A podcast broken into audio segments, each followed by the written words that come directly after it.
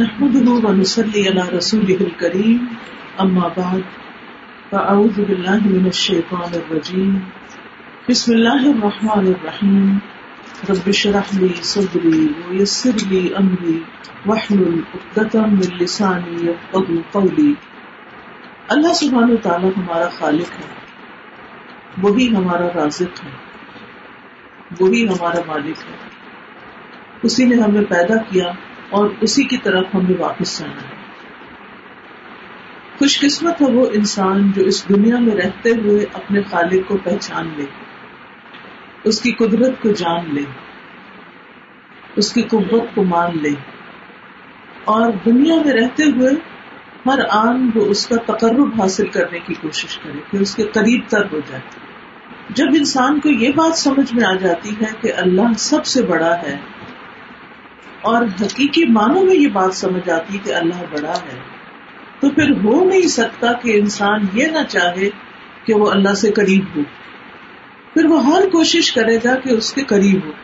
جیسے دنیا میں ہم کسی کو بڑا مانتے ہیں، کسی بھی دنیاوی اعتبار سے، تو ہمارے لیے بڑی خوشی کی بات ہوتی ہے کہ وہ ہمارا رشتے دار ہے یا ہمارا قریبی دوست ہے۔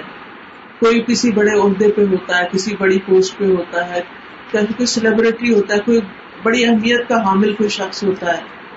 تو ہم اس کی ملاقات اور اس کے پاس جانے یا اس کے ساتھ اپنے کنیکشن کو بڑی خوشی کے ساتھ واضح کرتے ہیں اور بتاتے ہیں۔ لیکن جو لوگ اللہ تعالی کو جانتے ہیں اور اللہ تعالیٰ کو پہچانتے ہیں، وہ اس بات پر خوش ہوتے ہیں کہ وہ اللہ سے قریب ہو رہے ہیں۔ اور زندگی کا ہر وہ دن جو انہیں اللہ تعالیٰ کے قریب کرتا ہے، اللہ تعالیٰ کی محبت میں ان کے اضافہ کرتا ہے، وہ دن ان کا بہت ہی پروڈکٹیو دن اور بہت ہی خوشی کا دن ہوتا ہے۔ تو اللہ تعالیٰ کے قریب ہونے کے کئی ذرائع ہیں، کئی طریقے ہیں۔ یعنی جو شخص یہ چاہتا ہے کہ وہ قریب ہو، تو اس کے کئی ایک طریقے ہیں۔ لیکن ان میں سے آج میں صرف ایک طریقے پر بات کروں گی۔ اور وہ ہے اللہ کا ذکر۔ اور کثرت سے اللہ سبحان تعالیٰ کا ذکر۔ کیونکہ اللہ کا ذکر ہماری روح کی غذا ہے، ہمارے دلوں کی شفا ہے۔ اور اللہ سے محبت کرنے والوں کی آنکھوں کی ٹھنڈک ہے۔ وہ صرف زبان سے چند کلمات کو دہرانے کا نام نہیں، بلکہ حقیقی معنوں میں جب وہ اللہ کا ذکر کرتے ہیں، تو ان کے اندر ایک خوشی کی لہر دوڑ جاتی اداس دل، پریشان حال، دکھی، ان سب چیزوں کی جو شفا ہے یا ان کا جو علاج ہے، وہ اللہ کے ذکر میں ہے۔ ذکر کی دو بڑی قسمیں ہوتی ہیں۔ ایک ذکر وہ ہوتا ہے جو مخصوص الفاظ، مخصوص اوقات، مخصوص جگہوں پر ہوتا ہے۔ جیسے نماز ہے۔ ذکر اللہ اکبر اللہ کے ذکر کا بہت بڑا طریقہ ہے۔ لیکن ہم نماز اپنی مرضی سے نہیں پڑھ سکتے۔ اس کا ایک مخصوص وقت ہوتا ہے۔ اس کے مخصوص الفاظ ہوتے ہیں جو ہم کھڑے ہو کر ہاتھ باندھ کے پڑھتے ہیں، پھر گھٹنوں پہ جا کے، پھر سجدے میں۔ پھر مخصوص جگہ پر کھڑے ہوتے ہیں، مخصوص ڈائریکشن میں کھڑے ہوتے ہیں۔ تو اس میں ہماری اپنی مرضی نہیں ہوتی، ہماری اپنی چوائس نہیں ہوتی، بلکہ جس طرح ہمیں بتایا گیا ہے، اس کے مطابق ہی ہمیں یہ ذکر کرنا ہوتا ہے۔ جیسے قرآن مجید میں بھی آتا ہے کہ اللہ کا ذکر اس طرح کرو جس طرح اس نے تمہیں ہدایت دی ہے۔ تو ذکر کی جو دوسری قسم ہے، وہ ذکر جو کسی بھی وقت کیا جا سکتا ہے، کہیں پر بھی کیا جا سکتا ہے۔ اور اس میں عام طور پر تصبیحات درو شریف، قرآن پاک کی تلاوت، یہ تمام چیزیں شامل ہیں۔ یعنی اگر آپ قرآن کے حافظ ہیں، تو آپ کھڑے، بیٹھے، لیٹے کسی بھی حال میں تلاوت کر سکتے ہیں کوئی ممانعت نہیں۔ بعض لوگوں کے ذہن میں یہ ہوتا ہے کہ شاید ہم لیٹ کے قرآن نہیں پڑھ سکتے۔ نہیں، لیٹ کے بھی پڑھ سکتے ہیں۔ آپ کھڑے ہو کے بھی پڑھ سکتے ہیں۔ جیسے نماز میں آپ کھڑے ہو کے پڑھتے ہیں۔ آپ بیٹھ کے بھی پڑھ سکتے ہیں۔ جب آپ کا دل چاہے آپ پڑھیں، کوئی رکاوٹ نہیں۔ ہے اسی طرح تصویرات ہیں۔ تصویر بھی چلتے پھرتے، کام کاج کرتے آپ اللہ کی پاکی بیان کر سکتے ہیں۔ پھر اسی طرح تکبیرات پڑھنی ہوتی ہیں یا دروشی پڑھنا ہوتا ہے۔ دروشی کے متعلق بھی ہمارے یہاں بڑی غلط فہمیاں ہیں کہ بعض لوگ کہتے ہیں بغیر وضو کے درود نہیں پڑھ سکتے، ایسا کچھ بھی نہیں ہے۔ اس کے لیے وضو کا ہونا شرط نہیں ہے۔ وضو جو ہے دو اہم مواقع پہ بڑا ضروری ہے، جس کے بغیر وہ عبادت نہیں ہوتی۔ ایک ہے نماز اور دوسرے ہے طواف۔ طواف وضو کے بغیر نہیں ہوتا، نماز وضو کے بغیر نہیں ہوتی۔ باقی یہ ہے کہ قرآن کی تلاوت بھی افضل ہے اگر آپ کا وضو ہو۔ اور اگر آپ کا وضو نہیں ہے تو بھی آپ اچھی طرح جب بھی بیٹھے آپ قرآن کی تلاوت کر سکتے ہیں۔ اور اب تو بہت سہولت ہو گئی ہے کہ ٹیبلٹس پر، فون پر، آپ کی اسکرین پر ہر طرح کے قرآن مجید کے ٹیکسٹ اویلیبل ہیں۔ اور اگر آپ فون کو اٹھا کے تلاوت کر رہے ہیں تو وضو کی ضرورت نہیں ہے۔ اس میں جیسے عام دنوں میں آپ اٹھاتے ہیں تو عام اوقات میں اپنا فون اٹھاتے ہیں، ایسے ہی اگر آپ قرآن پڑھنے کی نیت سے اٹھا رہے ہیں تو بغیر وضو کے آپ اس کو کھول ایون اگر آپ اسکرین کو ٹچ بھی کر رہے ہیں تو بھی اس کے لیے وضو کی ضرورت نہیں ہے۔ تو قرآن پڑھنے کے لیے دروشی پڑھنے کے لیے، آیت کریمہ پڑھنے کے لیے نہ جگہ کی قید ہے، نہ وضو کی قید ہے اور نہ ہی کوئی اور پابندی ہے، بلکہ آپ کھلا ذکر کر سکتے ہیں۔ ازکار تو بہت سارے ہیں، لیکن آج میں ایک خاص ذکر، سبحان اللہ والحمد للہ ولا الہ الا اللہ واللہ اکبر۔ ان چار کلمات پر مشتمل جو ذکر ہے، اس کی کچھ فضیلت بیان کروں گی۔ ہم ذکر کرتے ہیں، کوئی ہمیں بتا دیتا ہے، ہم تصویر کرنا شروع کر دیتے ہیں، لیکن ہماری اکثر تصویر بے روح ہوتی ہے۔ سبحان اللہ سبحان اللہ سبحان اللہ کرتے جاتے ہیں۔ یہ نہیں پتا چلتا کہ ہمیں اس میں کیا کرنا ہے، کس طرح کرنا ہے۔ اس کلمے کے بارے میں بہت سی احادیث وارد ہوئی ہیں، جس میں اس کلمے کی فضیلت کا ہمیں پتہ چلتا ہے اور اس کی ترتیب کا فرق بھی پتہ چلتا ہے۔ کبھی سبحان اللہ پہلے ہے، کبھی الحمد للہ اس میں پہلے آتا ہے۔ تو اس سے کوئی فرق نہیں پڑتا ایز لانگ ایز یہ چار چیزیں پوری ہو رہی ہیں۔ جن میں سے ایک سبحان اللہ دوسرے الحمد للہ تیسرے لا الہ الا اللہ، اور چوتھے اللہ تو آئیے ہم سنت نبی سے ان کلمات کے عظیم فضائل کا تعارف حاصل کریں۔ یہ کلمات، نمبر ون، اللہ کے نزدیک محبوب ترین کلمات ہیں۔ اللہ کے نزدیک محبوب ترین کلمات ہیں۔ تو جو چیز اللہ تعالیٰ کی محبوب ہے، اللہ تعالیٰ کو پسند ہے، وہ ہمیں بھی بہت پسند ہونی چاہیے۔ کیونکہ ہم اللہ سے محبت کرتے ہیں تو ہر وہ چیز، ہر وہ انسان، ہر وہ جگہ جس سے اللہ محبت کرتا ہے، ہمیں بھی اس سے محبت کرنی چاہیے۔ صحیح مسلم کی روایت ہے سمرا بن جندب کہتے ہیں کہ رسول اللہ صلی اللہ علیہ وسلم نے فرمایا، اللہ کے نزدیک سب سے زیادہ محبوب کلمات چار ہیں۔ سبحان اللہ والحمد للہ ولا الہ الا اللہ واللہ اکبر۔ اور تمہیں اس میں سے کسی بھی کلمے سے شروع کرنا نقصان نہ دے گا۔ یعنی کہیں سے بھی آپ شروع کر لیں تو آپ کو کوئی نقصان نہیں ہوگا۔ کوئی فرق نہیں پڑتا۔ یعنی آپ چاہیں تو الحمد للہ و سبحان اللہ پڑھ لیں۔ چاہے تو آپ لا الہ الا اللہ سے شروع کر لیں۔ چاہے آپ اللہ اکبر سے شروع کر لیں۔ تو اٹ میٹر کوئی فرق نہیں پڑتا۔ اور پھر امام مناوی کہتے ہیں، احب الکلام اللہ اللہ کے نزدیک یہ سب سے محبوب کلام جو ہے، یہ چار ازکار اور دعاؤں پر مشتمل ہے۔ یہ اذکار کیا ہے ان میں اللہ کی پاکی بیان ہوتی ہے، اللہ کی تعریف بیان ہوتی ہے، اللہ کی توحید بیان ہوتی ہے، اللہ کی بڑائی بیان ہوتی ہے۔ تو اس وجہ سے ان کلمات کی بہت فضیلت ہے۔ سبحان اللہ کا مطلب کیا ہے؟ پاک ہے اللہ۔ کس سے؟ ہر ایب سے، ہر خطا سے، ہر غلطی سے، ہر نقصان سے۔ الحمد للہ سب تعریف اللہ کے لیے۔ آپ اللہ کی حمد و ثنا بیان کرتے ہیں۔ اور اللہ سبحانہ تعالیٰ کو یہ بہت پسند ہے کہ کوئی اس کی تعریف کرے۔ پھر لا الہ الا اللہ تو ویسے ہی بہت فضیلت والا کلمہ ہے، جس کے پڑھتے ہی انسان کو آگ سے نجات ہوتی ہے۔ اور انسان اسلام میں داخل ہو جاتا ہے۔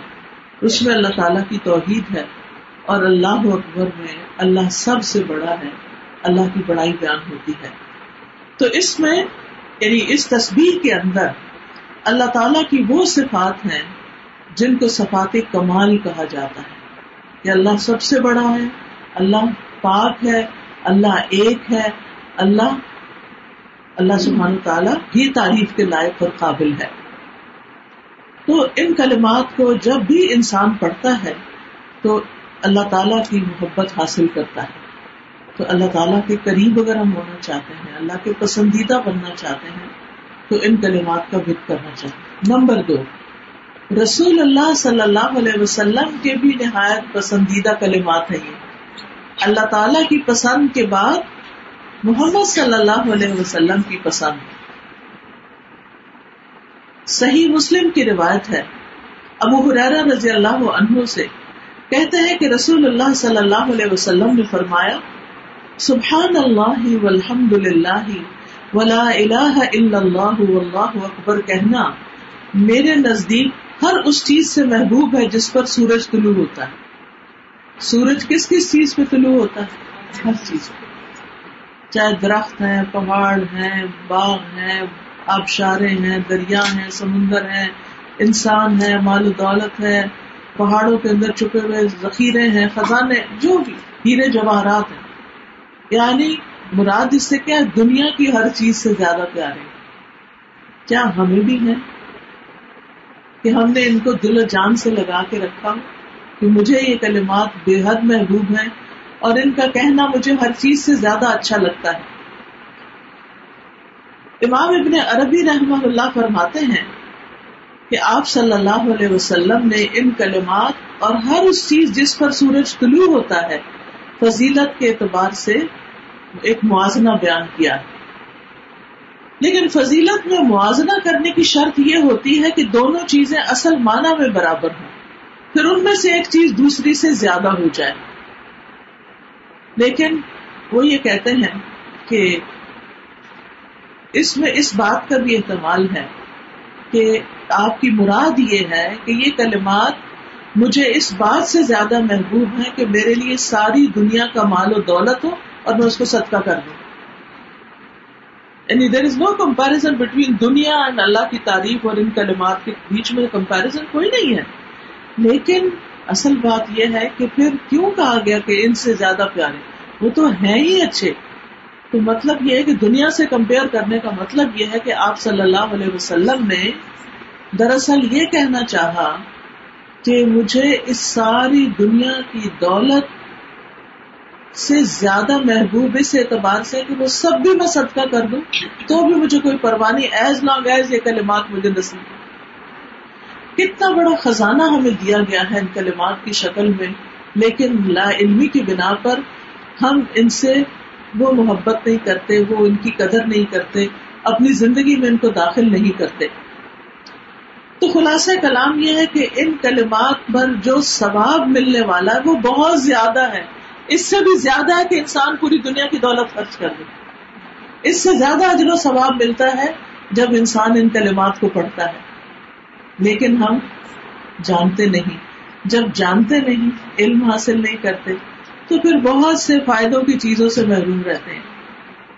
پھر اگلی بات، یہ کلمات اولاد اسماعیل سے غلام آزاد کرنے سے بھی زیادہ افضل ہے۔ یعنی ایک غلام کو آزاد کرنا، ایک غلام بھی انسان اگر زندگی میں آزاد کرتا ہے، تو وہ اس کے لیے جہنم سے کفایت کر جاتا ہے۔ تو کہا یہ کہ انسان، اولاد اسماعیل جو کہ دنیا میں جتنے بھی انسان پیدا ہوئے ان میں سے سب سے بہترین نسل۔ یعنی اللہ نے بعض قوموں کو، بعض قبیلوں کو، بعض نسلوں کو بعض پر فضیلت عطا کی۔ جیسے بنی اسرائیل کو بھی دی تھی، لیکن پھر اسماعیل علیہ السلام کی اولاد کو، جس میں سے محمد صلی اللہ علیہ وسلم ہے ان کو باقی سب پر فضیلت عطا کی۔ تو اس لیے ان کلمات کو ادا کرنا ایک بہت بڑے اجر و ثواب کا باعث ہے۔ صحیح ترغیب و ترغیب کی روایت میں ہے، ابو اماما رضی اللہ عنہ سے مروی ہے کہ رسول اللہ صلی اللہ علیہ وسلم نے فرمایا، سورج طلوع ہونے تک میں بیٹھ کر اللہ کا ذکر کروں، اس کی بڑائی، اس کی حمد و تصویر اور تحلیل کروں یعنی لا الہ الا اللہ پڑھوں۔ یہ مجھے اولاد اسماعیل میں سے دو غلام آزاد کرنے سے زیادہ محبوب ہے۔ اسی طرح اثر کے بعد سورج غروب ہونے تک اللہ کا ذکر کرنا مجھے اولاد اسماعیل میں سے چار غلام آزاد کرنے سے زیادہ محبوب ہے۔ تو یہ دو اوقات جو ہیں، یہ خاص ذکر کے اوقات ہیں اور اس تصویر کے اوقات۔ ویسے تو انسان کسی وقت بھی پڑھ سکتا ہے، لیکن اگر ان اوقات میں یعنی صبح فجر کی نماز پڑھی اور اس کے بعد انسان اپنی جگہ پہ بیٹھ گیا، ذکر ازکار کی، اور اس میں یہ تصویر پڑھتا ہے۔ سوریہ نکلنے سے پہلے پہلے تو زیادہ افضل ہے۔ اسی طرح اثر کی نماز پڑھی اور غروب سے پہلے پہلے یہ ذکر کر لیتا تو زیادہ افضل ہے۔ لیکن اگر کسی وجہ سے آپ ان اوقات میں نہیں بھی کر سکتے، تو اس کی قید نہیں ہے کہ اگر کسی اور وقت میں کریں گے تو آپ کو اجر و ثواب نہیں ملے گا، پھر بھی آپ کو اجر و ثواب ملے گا۔ سنن ابن ماجہ کی روایت میں آتا ہے، ام ہانی کہتی ہیں کہ میں نے رسول اللہ صلی اللہ علیہ وسلم کی خدمت میں حاضر ہو کر عرض کیا، اے اللہ کے رسول صلی اللہ علیہ وسلم مجھے کوئی آسان سا کام بتائیے، آسان عمل بتائیے۔ کیونکہ میں بوڑھی ہو گئی ہوں، کمزور ہو گئی ہوں، میرا بدن بھاری ہو گیا ہے۔ بڑھاپے میں چاہے انسان پتلا بھی ہو تو چلنا پھرنا دوبر لگتا ہے، بھاری ہی لگتا ہے۔ تو کہتی ہے کہ مطلب میں اتنی ایکٹیو نہیں رہی کہ میں بہت کچھ کر سکوں پریکٹیکلی کچھ فزیکلی کچھ کر سکوں۔ تو مجھے کوئی ایسا عمل بتا دے کہ جس سے مجھے فائدہ ہو۔ تو رسول اللہ صلی اللہ علیہ وسلم نے فرمایا سو بار اللہ اکبر سو بار الحمد للہ اور سو بار سبحان اللہ کہو، یہ لگام اور کاٹھی سمیت سو گھوڑے اللہ کی راہ میں دینے سے بہتر ہے۔ اتنا بڑا اجر و ثواب سو اونٹ اللہ کی راہ میں قربان کرنے سے بہتر ہے، اور سو غلام آزاد کرنے سے بہتر ہے۔ یعنی ایک تصویر یعنی ایک تصویر اٹھائیں اور سو دفعہ آپ اس کو پڑھ لیں، تو گویا آپ نے اتنا زیادہ صدقہ خیرات کر لیا۔ ہم میں سے کس کے پاس اتنا مال ہے کہ صبح و شام ہم اتنا کچھ صدقہ کر سکیں؟ ہو بھی تو ہمت نہیں ہوتی یعنی انسان کے اندر ایک شو ہے یا بخل ہے اور اس کو ایک خوف لاحق رہتا ہے کہ پھر میرا فیوچر کیا ہوگا؟ اگر میں نے سب کچھ ہی دے دیا تو میرا کیا بنے گا؟ میری ضرورتیں کہاں سے پوری ہوگی تو اللہ سبحانہ تعالیٰ نے اس کا آلٹرنیٹ بھی دے دیا۔ پھر اسی طرح یہ کلمات گناہوں کا کفارہ بھی بنتے ہم دن رات خطائیں کرتے ہیں اور بعض اوقات اپنے گناہوں کی وجہ سے بوجھل ہو جاتے ہیں اور دل پہ ایک بوجھ آ جاتا ہے اور ایک غم کسی کیفیت آ جاتی ہے، ایک ڈپریشن سا ہونے لگتا ہے کہ اتنی غلطیاں ہیں، پتہ نہیں اللہ تعالیٰ معاف کرے گا یا نہیں، ہمارا کیا ہوگا؟ پتہ نہیں قبر میں کیا ہوگا؟ پتہ نہیں آخرت میں کیا ہوگا؟ یہ ایک خوف اور انزائٹی بعض اوقات انسان کے اوپر حاوی ہونے لگتی ہے۔ تو اس کے اتار کے لیے بھی یہی ذکر کرنا چاہیے۔ عبداللہ ابن عمر رضی اللہ عنہ سے مربی ہے۔ وہ کہتے ہیں کہ رسول اللہ صلی اللہ علیہ وسلم نے فرمایا، روئے زمین پر جو آدمی بھی یہ کہہ لے، لا الہ الا اللہ۔ اب آپ دیکھ رہے ہیں، یہ تصویر وہی ہے، کبھی اللہ اکبر پہلے آ رہا ہے، کبھی لا الہ الا اللہ۔ واللہ اکبر و سبحان اللہ والحمد للہ۔ اور اس میں اضافہ ہے، ولا حول ولا قوت الا باللہ۔ یہ جملے اس کے سارے گناہوں کا کفارہ بن جائیں گے۔ ہاں وہ سمندر کی جھاگ برابر ہی کیوں نہ ہو؟ ایک اور روایت میں جو سنن ترمزی کی ہے، اس میں آتا ہے کہ یہ گناہوں کو جھاڑنے کا ذریعہ ہے۔ انس رضی اللہ عنہ سے روایت ہے کہ رسول اللہ صلی اللہ علیہ وسلم نے فرمایا، جو ایک درخت کے پاس سے گزرے، جس کے پتے سوکھ چکے تھے، آپ نے اس پر اپنی لاٹھی ماری، تو اس کے پتے جھڑنے لگے۔ پھر آپ نے فرمایا الحمد للہ و سبحان اللہ۔ ولا الہ الا اللہ واللہ اکبر۔ یہ کہنے سے بندے کے گناہ اسی طرح جھڑتے ہیں جیسے اس درخت کے پتے جھڑ اس حدیث سے ہمیں یہ بھی پتا چلتا ہے کہ نبی صلی اللہ علیہ وسلم کے سکھانے کا انداز کیا تھا۔ یعنی پریکٹیکل اگزامپلس کے ساتھ صرف زبانی نہیں، بلکہ درخت پہ، سوکھے درخت کے اوپر، لاٹھی مار کے پتے، جھاڑ کے دکھایا کہ دیکھو یہ گر رہے ہیں نا۔ ایسے ہی گناہ گرتے ہیں جب انسان یہ کلمات ادا کرتا ہے۔ تو کتنا یقین میں اضافہ ہوا ہوگا۔ پھر اسی طرح یہ کلمات جنت میں درخت لگانے کا ذریعہ ہے سلسلہ صحیحہ کی روایت ہے ابن مسعود رضی اللہ عنہ سے کہ رسول اللہ صلی اللہ علیہ وسلم نے فرمایا، جس رات مجھے معراج کرائی گئی، میری ملاقات ابراہیم علیہ السلام سے ہوئی۔ تو انہوں نے کہا، اے محمد صلی اللہ علیہ وسلم، اپنی امت کو میری طرف سے سلام پیش کرنا۔ اور انہیں بتانا کہ جنت کی مٹی پاکیزہ ہے۔ بہت عمدہ مٹی، بہت اچھا سائل۔ اور اس کا پانی میٹھا ہے۔ آپ سوچیے کہ کہیں فرٹائل لینڈ ہو اور پانی بھی اچھا ہو۔ اور وہ چٹیل میدان ہے۔ اور سبحان اللہ الحمد للہ ولا الہ الا اللہ، واللہ اکبر کہنا وہاں درخت لگانا ہے۔ یعنی تمہیں ایک لینڈ دے دی گئی ہے اب جتنی تصویر کرو گے، جتنا ذکر کرو گے، اتنی ہی گرینری زیادہ ہو جائے گی۔ اب یہ ہر ایک پر ہے کہ وہ اس کو کتنا خوبصورت بناتا ہے۔ پھر ان کلمات کو کہنے والے بندے کی فضیلت کے بارے میں آتا ہے۔ عبداللہ بن شداد روایت کرتے ہیں۔ یہ سلسلہ صحیحہ کی روایت ہے کہ قبیلہ بنو ازرا کے تین لوگ نبی صلی اللہ علیہ وسلم کے پاس آئے اور اسلام قبول کر لیا۔ تو نبی صلی اللہ علیہ وسلم نے فرمایا کہ ان کون ان کو کفایت کرے گا؟ یعنی کون ان کو اپنے پاس رکھے گا؟ کیونکہ اپنا قبیلہ چھوڑ کے آ گئے ہیں۔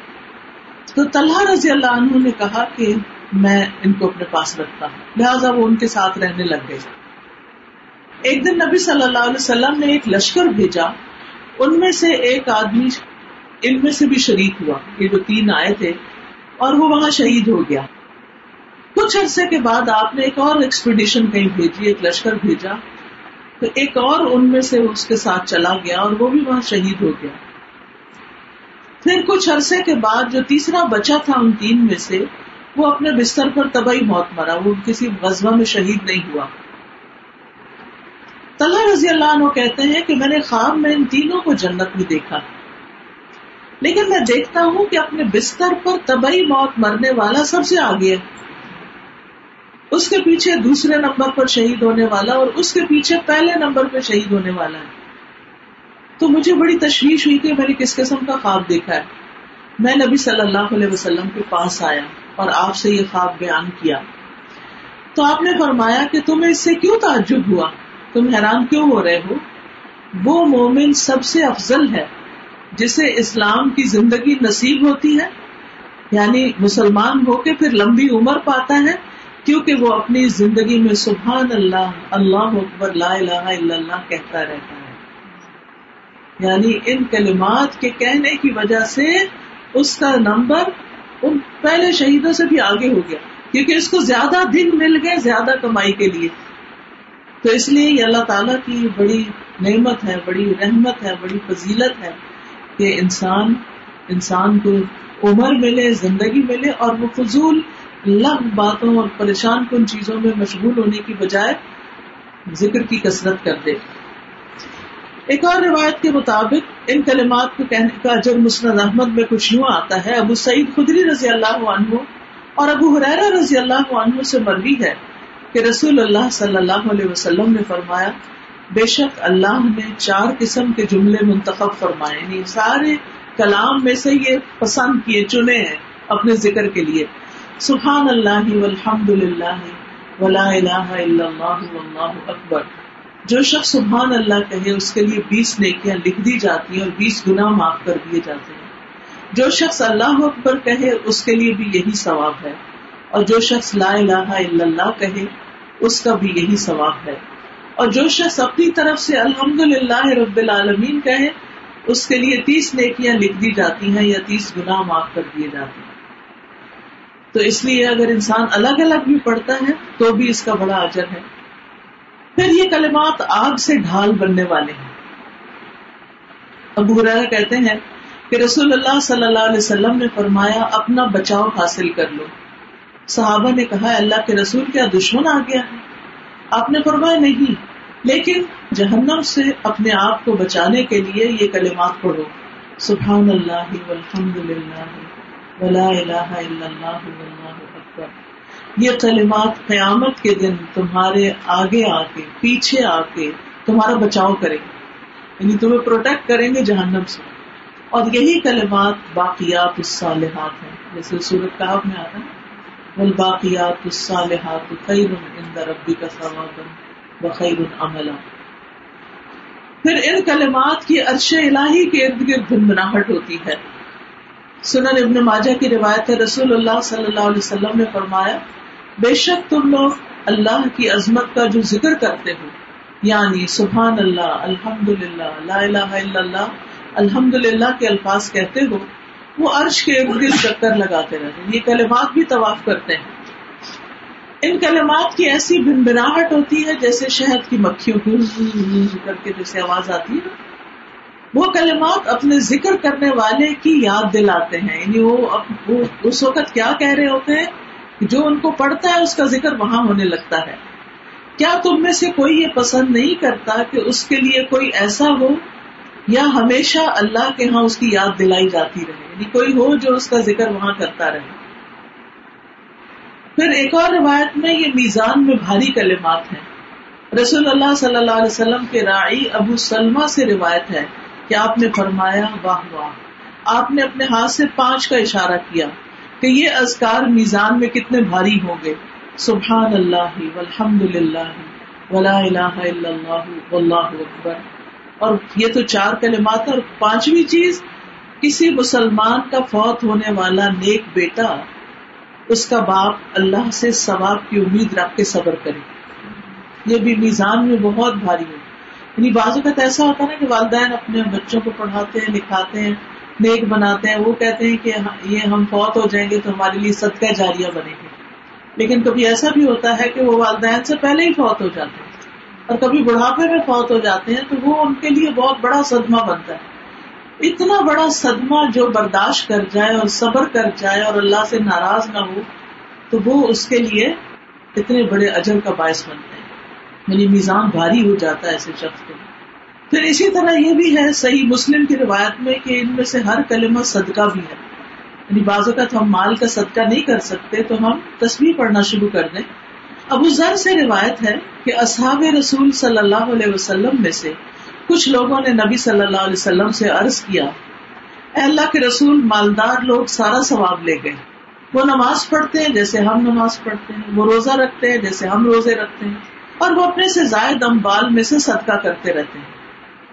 آپ صلی اللہ علیہ وسلم نے فرمایا کیا اللہ نے تمہارے لیے وہ چیز نہیں بنائی جس سے تمہیں بھی صدقے کا ثواب ہو۔ بے شک ہر تصویر صدقہ ہے۔ ہر تکبیر صدقہ ہے۔ ہر تحمید یعنی الحمد للہ کہنا صدقہ ہے۔ ہر تحلیل یعنی لا الہ الا اللہ کہنا صدقہ ہے۔ نیکی کا حکم دینا صدقہ ہے۔ برائی سے روکنا صدقہ ہے۔ اور تمہارے ہر ایک کی شرمگاہ میں صدقہ ہے۔ یعنی ہسبینڈ وائف کا جو سیکشل ریلیشن شپ ہے جو حلال کا ہے، وہ بھی ایک دوسرے کے ساتھ کوپریٹ کرنا جو ہے، وہ اجر و ثواب کا باعث ہوتا ہے۔ وہ بھی ایک صدقہ ہوتا ہے۔ بعض کا ہسبینڈ کی ضرورت ہوتی ہے، بعض اوقات وائف کی ضرورت ہوتی ہے۔ دوسرے کا موڈ نہیں ہوتا، لیکن انسان اس کے ساتھ تعاون کرتا ہے تو ایک طرح سے وہ اس پر صدقہ کر رہا ہوتا ہے اور اللہ کے ہاں اس کا اجر لکھا جا رہا ہوتا ہے۔ صحابہ نے عرض کیا، اللہ کے رسول کیا ہم میں سے کوئی اپنی شہبت پوری کرنے کے لیے جائے؟ تو اس میں بھی ثواب ہے۔ تو آپ نے فرمایا، کیا تم نہیں دیکھتے کہ اگر وہ اسے حرام جگہ استعمال کرتا تو گناہ کا باعث ہوتا؟ اسی طرح اگر وہ اسے حلال جگہ صرف کرے تو اس پر بھی اس کو ثواب۔ یہ ہے ہمارے دین کی خوبصورتی۔ کہ سراسر دنیاوی ضروریات ایون ہماری خواہشات کی تکمیل اگر حلال جائز طریقے سے ہوتی ہے تو وہ بھی اجر و ثواب کا باعث ہوتا ہے۔ پھر ان کلمات کے بارے میں بھی یہ بھی آتا ہے کہ جو شخص قرآن نہ پڑھ سکتا ہو کئی لوگوں کے لیے عربی پڑھنا بہت مشکل ہوتا ہے چائنیز ہے ہماری ایک اسٹوڈینٹ تھی تو انہوں نے چائنیز کا واٹس ایپ تجویز کا گروپ شروع کیا ہوا تھا۔ وہ کہتی ہے کہ مخارج کے معاملے میں ریاضیوں سب پتھروں سے معاملہ ہے۔ اور ان کی زبان کے مخارج کچھ اور ہیں، عربی کے کچھ اور ہیں۔ کروا کروا یعنی وہ اتنی دقت سے ادا کرتے ہیں، اتنی سخت محنت کرتے ہیں، جب جا کے وہ کچھ کلمات پڑھنے کے قابل ہوتے ہیں۔ لیکن وہ بھی اس طرح کی عربی لہجے میں تلاوت، آپ ہارڈلی کسی چائنی کو سنیں گے تو کر سکتے اس کے برعکس ملیشین جو ہیں، وہ بہت خوبصورت تلاوت کرتے ہیں اور بہت سے لوگوں کو اللہ نے ایون ہماری اردو کے ساتھ بھی کوئی زیادہ بڑا مسئلہ نہیں ہے۔ اردو کے تو الفابیٹس بھی بہت سارے عربی سے ملتے جلتے ہیں۔ ٹھیٹ حیدرآبادی جو اردو ہے اس کے اندر تو ویسے ہی کئی مخالف جو ہیں وہ کافی شارپ ہیں۔ تو کہنے کا مطلب یہ ہے کہ اسی طرح جیسے کچھ الٹریٹ لوگ ہوتے ہیں تو بڑی عمر ہو جاتی ہے، ان کی زبان بھی کہتے ہیں موٹی ہو جاتی ہے، ان سے بھی لفظ نہیں نکلتے، تو قرآن نہیں پڑھ سکتے۔ بعض لوگ بڑھاپے میں جا کے مسلمان ہوتے ہیں، اسی سال میں جا کے نبے سال میں جا کے مسلمان ہوتے ہیں۔ اب ان کے پاس کہاں ٹائم ہے کہ وہ قرآن سیکھ سکے لیکن قرآن اللہ کی کتاب ہے۔ جس کا سیکھنا، اس جیسی کوئی نعمت ہی نہیں۔ خیر حکم بنتا اللہ قرآن والا تم میں سے بہترین ہے وہ لوگ جو قرآن سیکھے اور سکھائے یعنی ایک بہت بڑی نعمت ہے اللہ کی، جس کو توفیق دے دیتا ہے کہ وہ قرآن کے ساتھ مشغول ہو جاتا ہے، اس کے سیکھنے اور سکھانے میں اور اس کی مجلس اختیار کرنے میں اپنا وقت لگاتا ہے۔ تو بہرحال کوشش کے باوجود جو نہ سیکھ سکے تو اس کو یہ کلمات کا فائد کر جاتے ہیں۔ سنن نبی داود کی روایت ہے، عبداللہ بن نبی اوفا بیان کرتے ہیں۔ ایک شخص نبی صلی اللہ علیہ وسلم کی خدمت میں آیا اور کہنے لگا کہ مجھے قرآن میں سے کچھ یاد نہیں، میں کچھ یاد کر نہیں سکتا، مجھے حفظ ہی نہیں ہوتا۔ ایسے بھی لوگ ہوتے ہیں۔ محنت، کوشش کے باوجود چھوٹی سی صورت بھی حفظ کرنا ان کے لیے بڑا مشقت والا کام ہوتا ہے۔ اور کچھ لوگ ماشاء اللہ بس چند دفعہ پڑھتے ہیں اور وہ حفظ کر جاتے ہیں۔ وہ کہنے لگا کہ مجھے کچھ سکھا دیجیے کہ وہ میرے لیے قرآن کی کراط سے کفایت کر جائے آپ نے فرمایا، تم سبحان اللہ الحمد للہ ولا الہ الا اللہ واللہ اکبر، ولا حول ولا قوت الا باللہ، پڑھا کرو۔ وہ کہنے لگا اللہ کے رسول، یہ تو اللہ عز و جل کے لیے ہوا، میرے لیے کیا؟ یعنی اس میں تو ساری اللہ ہی کی تعریف ہے۔ مجھے کیا ملے گا؟ آپ نے فرمایا تم کہا کرو اللہ مرحمنی ورزقنی، وعافنی، وحدنی. اللہ، مجھ پر رحم فرما، مجھے رزق عطا فرما، مجھے عافیت عطا فرما، مجھے ہدایت عطا فرما۔ چنانچہ جب وہ کھڑا ہوا تو اپنے ہاتھوں سے ایسے اشارہ کیا۔ تو رسول اللہ صلی اللہ علیہ وسلم نے فرمایا رہا یہ شخص تو اس نے اپنے ہاتھ خیر سے بھر لی ایک طرف اللہ کی تعریف کی کلمات سیکھ گیا ہے اور دوسری طرف اپنے اپنے نعمتوں کا سوال کرنے کا یعنی اچھی سی دعا بھی سیکھ لی ساتھ اس تو اس سے یہ پتا چلتا ہے کہ انسان ان کلمات سے ہر طرح کا بھرپور فائدہ اٹھا سکتا ہے۔ پھر اسی طرح یہ کلمات ہر جوڑ کا صدقہ بھی ہے۔ ہر روز جب انسان صبح اٹھتا ہے، بیدار ہوتا ہے، تو اس کے تین سو ساٹھ جوڑوں پہ صدقہ واجب ہوتا ہے۔ کہ ان کا صدقہ نکالنا ہوتا ہے۔ اب یہ ہے کہ ہم میں سے ہر ایک کے پاس تین سو ساٹھ روپے بھی نہیں روز ہو سکتے کہ ہم ایک ایک روپیہ بھی اپنے ہر جوڑ کا صدقہ کریں۔ تو پھر کیا کریں؟ صحیح مسلم کی روایت میں ہے۔ نبی صلی اللہ علیہ وسلم نے فرمایا، تم میں سے جو آدمی صبح کرتا ہے، تو اس کے ہر جوڑ پر صدقہ لازم ہے۔ تو ہر مرتبہ سبحان اللہ کہنا صدقہ ہے۔ ہر مرتبہ الحمد للہ کہنا صدقہ ہے۔ ہر مرتبہ لا الہ الا اللہ کہنا صدقہ ہے۔ ہر مرتبہ اللہ اکبر کہنا صدقہ ہے، نیکی کا حکم دینا صدقہ ہے، برائی سے روکنا بھی صدقہ ہے۔ یعنی مال نہیں خرچ کر سکتے، تسبیحات پڑھنی شروع کر دو، صدقہ ادا ہو جائے گا۔ پھر محرومی سے بچاؤ کا ذریعہ ہے۔ رسول اللہ صلی اللہ علیہ وسلم نے فرمایا یہ صحیح ادب المفرت کی روایت ہے۔ کچھ دعائیں ایسی ہیں جن کو سو مرتبہ پڑھنے والا کبھی محروم نہیں ہوتا یعنی اپنی مرادیں پال لیتا ہے۔ اور ان میں سے ایک سبحان اللہ الحمد للہ ولا الہ الا اللہ واللہ. یعنی جب آپ کی کوئی حاجت ہو، کوئی آپ کا پروجیکٹ اٹکا ہوا ہو، کوئی کام ہو نہ رہا ہو، تو وہ ہوتا ہے نا کہ وظیفہ بتا دیں۔ اور لوگ بھی پوچھتے ہیں آپ سے، اور اپنے لیے بھی ان کلمات کو پڑھنا شروع کر دیں۔ پھر آپ دیکھیں کتنی خیر و برکت آتی ہے۔ پھر بخل، خوف اور ڈر کا علاج ہے۔ یعنی دل کی تنگی اور خوف یعنی بہت سے لوگوں کو ایک عجیب طرح کا خوف لاحق رہتا ہے فوبیا جس کو آپ کہہ سکتے ہیں۔ کوئی چیز ہے نہیں، لیکن ان کو بار بار دماغ میں یہ خیال آئے گا۔ کہیں چھت نہ گر جائے، کہیں یہ لفٹ بند نہ ہو جائے، کہیں یہ لائٹ نہ چلی جائے، کہیں میں پیچھے نہ رہ جاؤں، کہیں میری فلائٹ نہ مس ہو جائے۔ یعنی وہ، ایک تو ہر ایک کو نیچرلی خیال آتا ہی ہے خوف آتا ہے کسی بھی چیز لیکن ایک یہ کہ وہ سوال ہی ہو جاتا ہے اور انسان کچھ اور سوچنے، سمجھنے کے قابل نہیں رہتا۔ یعنی وہ خوف اور پریشانی اس کے اوپر مسلط ہی ہو جاتی۔ تو اس خوف اور پریشانی سے نکلنے کا ذریعہ یہ ہے کہ یہ تصویرات شروع کر دیں۔ سلسلہ صحیحہ کی حدیث ہے، نبی صلی اللہ علیہ وسلم نے فرمایا، جیسے اللہ نے تمہارے درمیان تمہارا رزق تقسیم کیا ہے بلا شبہ ویسے ہی تمہارے درمیان تمہارا اخلاق تقسیم کیا۔ یعنی اخلاق بھی ایک رزق کی طرح۔ بے شک اللہ دنیا اس کو بھی دیتا ہے جس سے محبت کرتا ہے اور اس کو بھی دے دیتا ہے جس سے وہ محبت نہیں کرتا۔ یعنی دنیا میں کسی کی محبت، کسی کی مقبولیت اس بات کی علامت نہیں ہوتی کہ اللہ ضرور اس سے محبت کرتا ہے۔ مگر ایمان صرف اس کو دیتا ہے جس سے وہ محبت کرتا ہے۔ تو جو شخص، پھر آپ نے فرمایا جو شخص اپنے مال کو خرچ کرنے سے بچائے، کیونکہ اس کی ضروریات بہت ہیں۔ اپنی ضروریات بہت ہیں۔ اور دشمن سے مقابلہ کرنے سے ڈرے۔ اور رات سے خوف کھائے کہ وہ اس کو پریشان کرے گی۔ کئی لوگ ہوتے ہیں نا، ان کو جو جو شام ہوتی ہے، ان کی پریشانی بڑھنے لگتی کہ پھر رات آ گئی۔ کئی لوگ رات کو سو نہیں پاتے۔ کئی لوگ سوتے ہیں تو ان کو ڈراؤنے خواب آتے ہیں۔ تو وہ نائٹ میئرس کی وجہ سے وہ پھر پریشانی کا شکار ہو جاتے ہیں کہ اب کیا بنے گا؟ کیا ہوگا؟ تو جو شخص رات سے خوف کھائے کہ وہ اس کو پریشان کرے گی، تو وہ اس کال کی کسرت کر دے، سبحان اللہ الحمد للہ ولا الہ الا اللہ، واللہ اکبر۔ اللہ تعالیٰ ان کلمات کے کہنے پر ان کی تصدیق کرتا ہے۔ انس رضی اللہ عنہ سے مروی ہے، وہ کہتے ہیں، ایک بدو نبی صلی اللہ علیہ وسلم کے پاس آیا۔ کہنے لگا، اللہ کے رسول مجھے کسی بہترین چیز کی تعلیم دے دیں۔ تو نبی صلی اللہ علیہ وسلم نے اس کا ہاتھ پکڑا اور فرمایا، اس طرح کہو سبحان اللہ والحمد للہ ولا الہ الا اللہ واللہ اکبر۔ تو بدو نے چار چیزیں اپنی انگلیوں پہ شمار کی اور چل دیا۔ پھر کچھ سوچنے کے بعد واپس آیا تو نبی صلی اللہ علیہ وسلم مسکرانے لگے۔ فرمایا، خستہ حال بدو سوچنے لگ گیا۔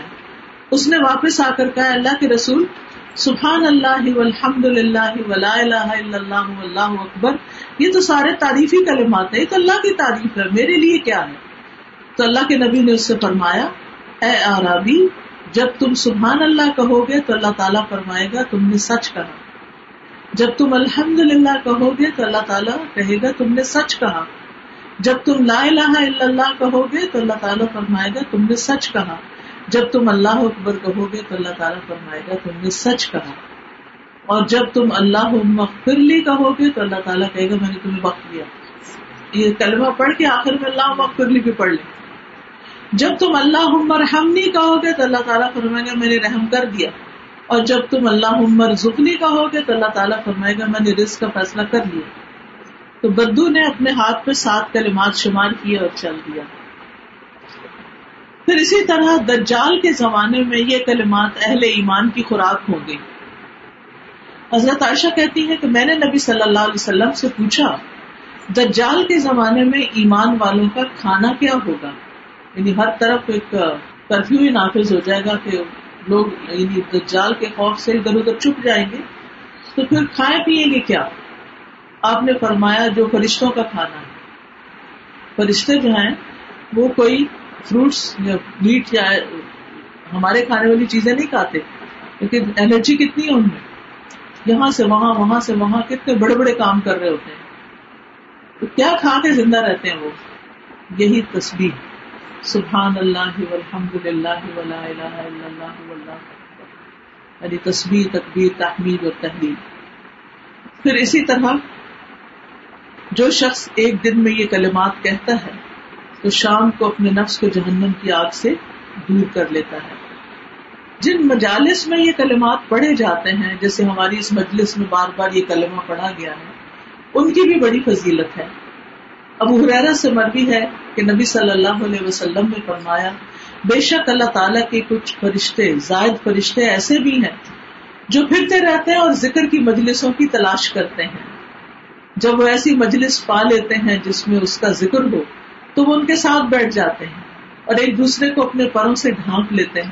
یہاں تک کہ ان سے لے کر آسمان دنیا کے درمیان خلا بھر جاتا ہے۔ اتنے فرشتے اکٹھے ہو جاتے ہیں۔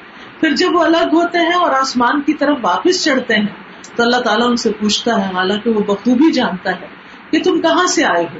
وہ عرض کرتے ہیں، ہم زمین میں تیرے بندوں کے پاس سے آئے ہیں، جو تیری تصویر تقبیر تحلیل اور تعریف اور تجھ سے سوال کرنے میں مشہور تیری دعائیں کر رہے تھے۔ اللہ تعالیٰ فرماتا ہے، وہ مجھ سے کیا سوال کر رہے تھے؟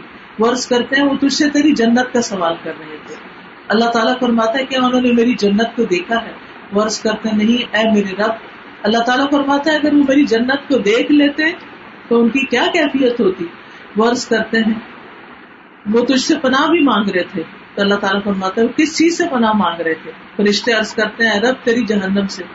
اللہ تعالیٰ فرماتا ہے کیا انہوں نے میری جہنم کو دیکھا ورس کرتے ہیں نہیں۔ اللہ تعالیٰ فرماتے اگر وہ میری جہنم کو دیکھ لیتے تو ان کی کیا کیفیت ہوتی؟ فرشتے عرض کرتے ہیں اور وہ تجھ سے مغفرت بھی مانگ رہے تھے۔ تو اللہ تعالیٰ فرماتے ہیں، تحقیق میں نے انہیں بخش دیا اور انہوں نے جو مانگا میں نے انہیں عطا کر دیا اور جس سے انہوں نے پناہ مانگی میں نے انہیں پناہ دے دی۔ وہ کہتے ہیں ایرب ان میں فلاں شخص بھی موجود تھا جو سخت گناہ گار تھا اور وہاں سے گزرتے ہوئے ان لوگوں کے ساتھ بیٹھ گیا۔ تو اللہ تعالیٰ فرماتے ہیں، میں نے اس کو بھی بخش دیا۔ یہ ایسے لوگ ہیں کہ ان کے ساتھ بیٹھنے والا بھی محروم نہیں ہے یعنی ایسی مجالس میں محرومی نہیں ہوتی۔ تو یہ کلمات ہیں، ان میں سے کچھ احادیث آپ کو جو کارڈ دیے گئے ہیں، ان کارڈ کے اندر بھی لکھی ہوئی ہیں۔ ساری نہیں ہے، لیکن کچھ احادیث ان میں سے موجود ہیں۔ تو اگر آپ یہ حدیثیں خود پڑھیں گے، اپنے گھر والوں سے شیئر کریں گے جو کارڈ آپ کو دیے گئے ان کے اندر۔ تو اس سے یہ کہ علم یقینی میں اضافہ ہوتا ہے۔ اور باقی یہ ہے کہ آپ الوداع کے اسٹال پہ اویلیبل بھی ہوتے ہیں۔ آپ ان کو اوروں کے لیے بھی ایز اے گفٹ لے کے دے سکتے ہیں۔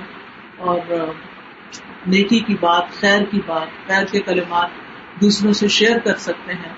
اور سب سے بڑی بات یہ ہے کہ ہم اپنی زندگی میں ان کو شامل کر لیں یعنی کوئی دن زندگی کا ایسا نہ جائے کہ جب ہم یہ بھولیں۔ یاد رکھے کہ یہ اتنی فضیلت والے ہیں، کلمات کے شیطان لازمن آپ کو بلوائے گا۔ تو آپ نے کوئی ٹائم مقرر کر لینا۔ مثلاً واک کرتے ہیں آپ، یا ٹریڈ مل پہ جاتے ہیں، یا آپ کوئی اور گھر کا کام کر رہے ہوتے ہیں، تو اس دوران بھی آپ ان کو مضبوطی سے پکڑ سکتے ہیں۔ اور ایک چیز یہ کہ جب یہ تصویر پوری ہو تو بعد میں دعا مانگنا نہ بھولیں، کیونکہ اس کے بعد دعا قبول ہوتی ہے۔ تو اللہ تعالیٰ ہمیں عمل کی توفیق ادا اگر کوئی سوال آپ کے ذہن میں آئے تو آپ پوچھیے۔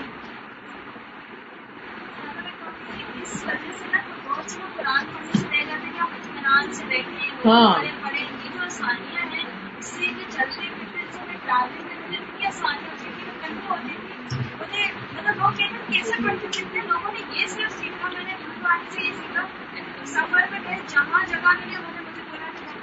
بالکل۔ بالکل۔ اگر آپ سعودی وغیرہ میں ٹریول کریں بائی بس ٹریول کریں تو مدینہ اور مکہ کے بیچ میں تو آپ دیکھیں گے کہ جہاز میں ٹریول کریں تو اکثر لوگ لے کے مصحف اپنا پڑھ رہے ہوتے ہیں چلتے پھرتے اٹھتے بیٹھتے بالکل۔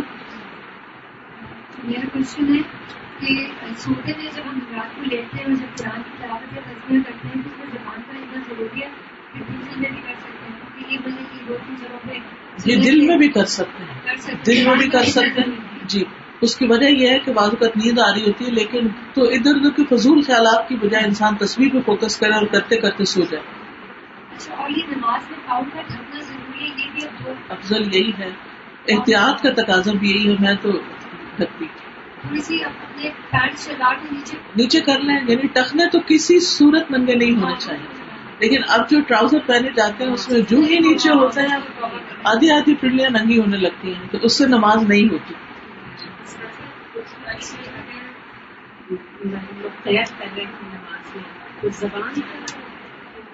ہلانا ضروری ہے۔ نماز کی کراط میں زبان کا ہلنا ضروری ہے۔ نہیں نہیں اتنا ضروری ہے۔ اور تین آیا کے بعد اگر کوئی غلط ہو جائے ہماری اس میں تو وہ جائے تین آیا صحیح ہونی چاہیے۔ یعنی اتنی ہو جس کو آپ کراط کہہ سکیں۔ کہ نماز میں کراط فرض ہے نا تو وہ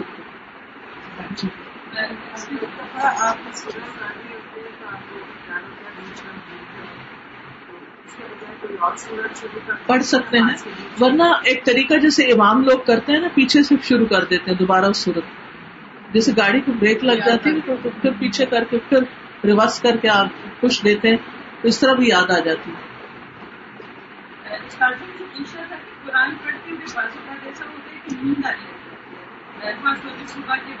بالکل آتی نہیں نہیں، اگر لیٹے ہوئے تو پھر تو ٹوٹ جائے گا۔ اگر بیٹھے ہوئے بیٹھے ہوئے وزو نہیں ٹوٹتا۔ کنٹینیو رکھے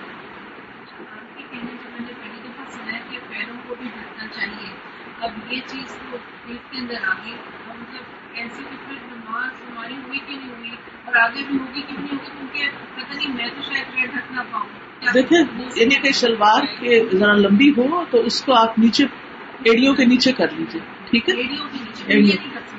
انگلیاں اگر تھوڑی بہت ننگی ہو بھی گی خیر ہے افضل تو یہ کہ پوری ہو لیکن ٹخنے پیچھے کی ایڑی یہ تو ننگی نہیں ہونی چاہیے۔ ہاں۔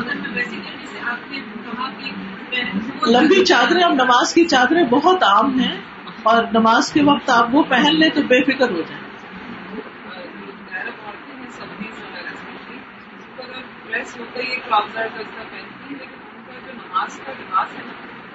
وہاں تو یہ- جی. ہاں جی بالکل۔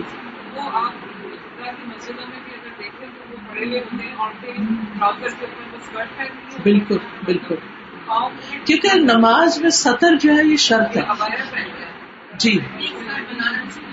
اسکرٹ بنا لیجیے اسکرٹ بنا لیجیے اور لمبی بنا لیجیے تاکہ وہ پاؤں ڈھک جائیں۔ اور اس میں، اس کے علاوہ یہ کہ دوپٹہ بھی ایسا باریک نہیں ہونا چاہیے کہ جس میں یا سب بال نہیں ننگے ہو رہے ہونے چاہیے، بازو نہیں ننگے ہونے چاہیے۔ دعا کر لیں۔ سبحان اللہ والحمد للہ ولا الہ الا اللہ واللہ اکبر۔ ولا حول ولا قوة الا باللہ العلی العظیم۔ اللهم صل على محمد وعلى آل محمد كما صليت على إبراهيم وعلى آل إبراهيم إنك حميد مجيد. اللهم بارك على محمد وعلى آل محمد كما باركت على إبراهيم وعلى آل إبراهيم إنك حميد مجيد. ربنا آتنا في الدنيا حسنة وفي الآخرة حسنة وقنا عذاب النار. اللهم إنا نسألك الهدى والتقى والأفاف والغنى. اللهم اغفر لنا خطايانا وجهلنا وإسرافنا في أمرنا وما أنت عالم به منا. اللهم اغفر لنا جدنا وهزلنا وخطأنا وعمدنا. وكل ذلك عندنا اللهم اغفر لنا ما قدمنا وما أخرنا وما أسررنا وما أعلنا وما أنت أعلم به منا أنت المقدم وأنت المؤخر وأنت على كل شيء قدير اللهم يا مصرف القلوب صرف قلوبنا على طاعتك اللهم إنا نعوذ بك من العجز والكسل والجبن والبخل والهرم، ونعوذ بك من فتنة المحيا والممات، وأعوذ بك من عذاب القبر. اللهم إنا نعوذ بك من الكسل والهرم والمأثم والمغرم، ومن فتنة القبر وعذاب القبر، ومن فتنة النار وعذاب النار. ومن شر فتنة الغنى ونعوذ بك من فتنة الفقر ونعوذ بك من فتنة المسيح الدجال. اللهم اغسل عنا خطايانا بماء الثلج والبرد ونق قلوبنا من الخطايا كما نقيت الثوب الأبيض من الدنس وباعد بيننا وبين خطايانا كما باعدت بين المشرق والمغرب.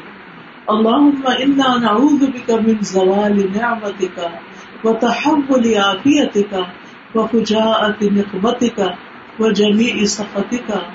اللهم إنا نعوذ بك من الجبن ونعوذ بك من البخل ونعوذ بك من أن نرد إلى أرض العمر ونعوذ بك من فتنة الدنيا وعذاب القبر. اللهم إنا نعوذ بك من جهد البلاء ودرك الشقاء وسوء القضاء وشماتة الأعداء اللهم آت أنفسنا تقواها وزكها أنت خير من زكاها أنت وليها ومولاها یا رب العالمین ہم نے جو کچھ پڑھا ہے ہمیں اس پر عمل کی توفیق عطا فرما۔ اس علم نافع کو دوسروں کے ساتھ شیئر کرنے کی توفیق عطا فرما۔ یا رب العالمین، ہمیں اپنا ذکر کرنے والا، شکر کرنے والا اور صبر کرنے والا بنا دے۔ یا اللہ، دنیا کی مشکلات ہمارے لیے آسان کر دے۔ آخرت کی مشکلات کو بھی ہمارے لیے آسان کر دینا۔ یا اللہ، ہمیں خیر کا پیغام لے کے جانے والا بنا دینا اور ہر شر سے محفوظ رکھنا۔ یا اللہ، تو ہمیں معاف کر دے۔ ہماری غلطیوں کو معاف کر دے۔ ہمیں صحت عطا فرما۔ ہمارے بچوں کو ہدایت عطا فرما۔ یا اللہ، ہمیں دنیا اور آخرت کی بلائیاں نصیب فرما۔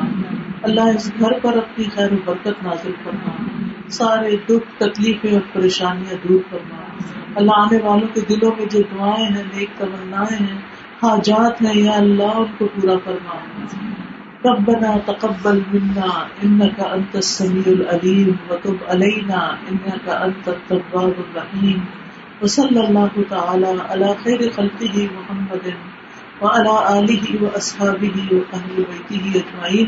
برحمتك يا أرحم الراحمين. إلهي آمين. سبحانك اللهم وبحمدك أشهد أن لا إله إلا أنت. أستغفرك وأتوب إليك. آپ کے اپنے دل میں کوئی دعا ہے تو آپ مانگ لیجیے